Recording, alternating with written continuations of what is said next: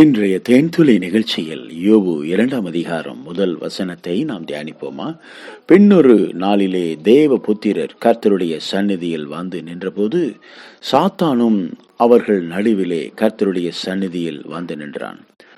என்ன ஆச்சரியம் பிரியமானவர்களே! உங்களுக்கு தெரியுமா, தேவ புத்திரர்கள் என்றால் தேவ தூதர்கள் தேவ சமூகத்திலே போய் நிற்கிறார்கள். சாத்தானும் தேவ சமூகத்திலே போய் தேவனுக்கு முன்பாக நின்றான். பிரியமானவர்களே, நாம் ஒவ்வொரு நாளும் ஜெபிக்கிற ஜெபங்கள் தேவ சமூகத்திற்கு கொண்டு செல்லப்படுகிறது. உங்களுக்கு ஞாபகம் இருக்கிறதா? யாக்கோபு ஒரு நாள் தன்னுடைய வீட்டை விட்டு தன்னுடைய மாமனார் வீட்டிற்கு புறப்பட்டு போகும்போது வழியிலே ஐந்து நித்திரை அடைந்து தலையிலே ஒரு கல்லை வைத்து அவன் உறங்கி கொண்டிருந்த போது ஒரு தரிசனத்தை கண்டான். வானம் திறந்திருந்தது, பூமியிலிருந்து ஒரு ஏணி வானத்திற்கு வைக்கப்பட்டிருந்தது. தேவதூதர்கள் ஏறுகிறவர்களும் இறங்குகிறவர்களுமாய் இருக்கிற ஒரு காட்சியை அவன் பார்த்தான். திடீரென்று அவன் விழித்து, இந்த இடம் வானத்தின் வாசலே இல்லாமல் வேறில்லை, இங்கே தேவ தூதர்கள் ஏறுகிறவர்களும் இறங்குகிறவர்களுமாய் இருக்கிறார்கள், இது தேவனுடைய வீடு பெத்தேல் என்று அதற்கு அவன் பெயர் வைத்தான். அங்கே தேவ தூதர்கள் ஏறுகிறவர்களையும் இறங்குகிற தேவதூதர்களையும் பார்த்தான். ஏறுகிற தேவ தூதர்கள் பூமியிலிருந்து மனிதர்கள் ஜெபிக்கிற ஜெபங்களை தேவ சமூகத்திற்கு கொண்டு செல்கிறவர்களாகவும், இறங்குகிற தேவ தூதர்கள் தேவனிடத்திலிருந்து பதிலை திரும்ப பெற்று வந்து மனிதர்களுக்கு கொடுக்கக்கூடியவர்களாகவும் இருக்கிற ஒரு காட்சி. ஆம் பிரியமானவர்களே, நீங்கள் நினைக்கலாம், நான் ஏதோ சின்னதாக ஒரு ஜெபம் பண்ணுறேன் அப்படின்னு. நீங்கள் சின்னதாக ஜெபம் பண்ணாலும் பெருசாக ஜெபம் பண்ணாலும் கர்த்தர் அந்த ஜெபத்தை கேட்கிறாருங்கிறது தான் விசுவாசம். அவருக்கு பெயர், நம்முடைய தேவனாகிய கர்த்தருக்கு பெயர் என்ன தெரியுமா? ஜெபத்தை கேட்கிறவர்.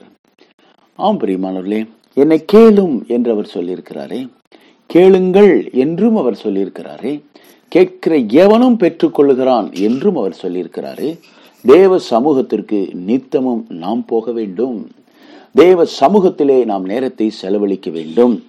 தேவ சமூகத்திற்கு நாம் நித்தமும் போய் தேவனை தரிசிக்க வேண்டும். ஒவ்வொரு நாளும் அதிகாலையில் கர்த்தரை தேட வேண்டும்.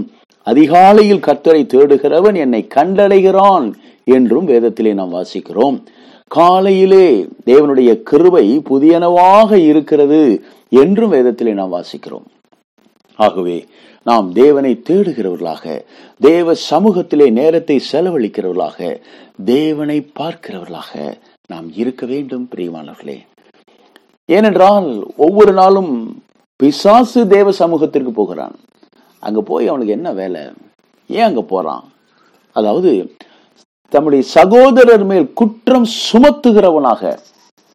ஆம் பிரியமானவர்களே, பிசாசனுடைய வேலையே உங்களை பற்றி தேவ சமூகத்தில் போய் குற்றம் சாட்டுவதுதான். வெளிப்படுத்தின விசேஷத்திலே அப்படித்தான் எழுதப்பட்டிருக்கிறது. குற்றம் சாட்டுகிறவன், அக்யூசர்.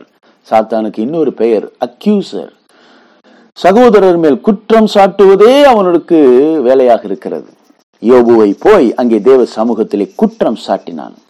யோபுவின் மேல் கவனம் வைத்தாயோ? தேவன் கேட்கும்போது, விருதாவாகவா நீர் அவனை ஆசீர்வதித்து வைத்திருக்கிறீர்? நீர் அவனை சுற்றிலும் வேலி அடைக்கவில்லையா? நீர் அவனை தொடுவீரானால் அவனுமை தூசிக்கானோ பாரும் என்றெல்லாம் அங்கே ஒரு பேச்சுவார்த்தை நடக்கிறதை நாம் பார்க்கிறோம். பிரியமானவர்களே, தேவன் உங்களையும் என்னையும் பாதுகாப்பாக வைத்திருக்கிறார். 3 விதமான வேலிகளை தேவன் அடைத்து வைத்திருக்கிறார். ஒன்று, ஃபென்சிங் நம்பர் 1, நம்முடைய ஜீவனை அவர் பாதுகாத்திருக்கிறார். ஃபென்சிங் நம்பர் 2, நம்முடைய பிள்ளைகள், நம்முடைய குடும்பம், நம்முடைய ஆஸ்தி, இவைகளெல்லாம் பாதுகாக்கப்பட்டதாக இருக்கிறது. நம்பர் 3, நம்முடைய உடைமைகள், ஆடுகள், மாடுகள், வயல் நிலங்கள், இவைகளெல்லாம் பாதுகாக்கப்பட்டு தேவனால் வேலியடைக்கப்பட்டு இருக்கிறது. சாத்தான் தேவனிடத்தில் போய் அங்கே சோதிக்க அனுமதி கேட்கும் போது ஃபென்சிங் நம்பர் 3, அந்த 3வது வேலியை அங்கே கர்த்தர் திறக்கிறார். அப்போதுதான் அந்த ஆடு மாடுகளும் வயல் நிலங்களும் அவனை விட்டு பறி போகிறது. மறுபடியும் 2வது வேலி திறக்கப்படும் போது அவனுடைய பிள்ளைகள் அங்கே பறி போகிறார்கள். 3வதாக கர்த்தருடைய ஜீவன் யோபுவுக்குள் இருந்ததினாலே அதை சாத்தானால் தொட முடியாது. அதை தேவன் அனுமதிக்கவில்லை. அவருடைய சரீரம் பாதிக்கப்பட்டது. சாத்தான் உள்ளங்கால் தொடங்கி உச்சந்தலை மட்டும் கொடுமையான பருக்களால் அவனை வாதித்தான். ஆனாலும் தேவன் யோபுவனுடைய ஜீவனை பாதுகாப்பாக வைத்திருந்தார். பிரியமானவர்களே, தேவனால் நீங்களும் நானும் பாதுகாக்கப்பட்டு இருக்கிறோம். தேவ சமூகத்திற்கு நித்தமும் நாம் போக வேண்டும். தேவ பிரசன்னத்தை அனுபவிக்க வேண்டும். சாத்தானை ஜெயிப்பதற்கு தேவனோடு நமக்கு ஒரு நெருக்கமான உறவும் அன்பும் ஐக்கியமும் தேவை. பிரியமானவர்களே, தேவனோடு நேரத்தை செலவழிக்கிறவர்கள் அந்த உலகத்திலே வெற்றிகரமான ஒரு வாழ்க்கையை வாழ முடியும். பிரியமானவர்களே, யோபு தேவனாலே பாதுகாக்கப்பட்டவராக இருந்ததினாலே, அவரை தேவன் பாதுகாப்பாக வைத்திருந்ததினாலே, தேவனுடைய கரம் யோபுவின் மேல் இருந்ததினாலே யோபு அவன் உத்தமனாக இருந்தான். ஆம் பிரியமானவர்களே, தேவனுடைய கையிலே நன்மையை அவன் பெற்றிருந்தான். அவன் இன்னும் தம்முடைய உத்தமத்திலே நிலைத்திருக்கும்படி, உறுதியாய் இருக்கும்படி தேவன் அவனுக்கு உதவி செய்தார். மட்டுமல்ல, யோபு தன் உதடுகளினால் பாவம் செய்யாதபடிக்கு தேவன் அவனை பாதுகாத்தார்.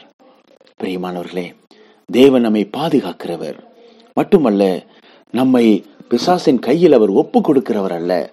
நம்மை மறுபடியும் மீட்டெடுக்கிறவர், தூக்கி எடுக்கிறவர், இழந்தவைகளை திரும்ப தருகிறவர். நாம் சோர்ந்து போக வேண்டாம். ஒவ்வொரு நாளும் தேவ சமூகத்திலே நாம் நேரத்தை செலவழிக்கும்படி தேவ சமூகத்திற்கு போவோம். தேவனோடு ஒரு அன்பின் உறவை கட்டி எழுப்புவோம். தேவன் தாமே நம்மையும் நம்மை சார்ந்தவர்களையும் நம்முடைய உடைமைகளையும் கூட தேவன் ஆசீர்வதித்து பாதுகாப்பாராக. ஆண்டவர் இயேசுவின் நாமத்தில் ஆசீர்வதித்து ஜெபிக்கிறோம் நல்ல பிதாவே, ஆமென்.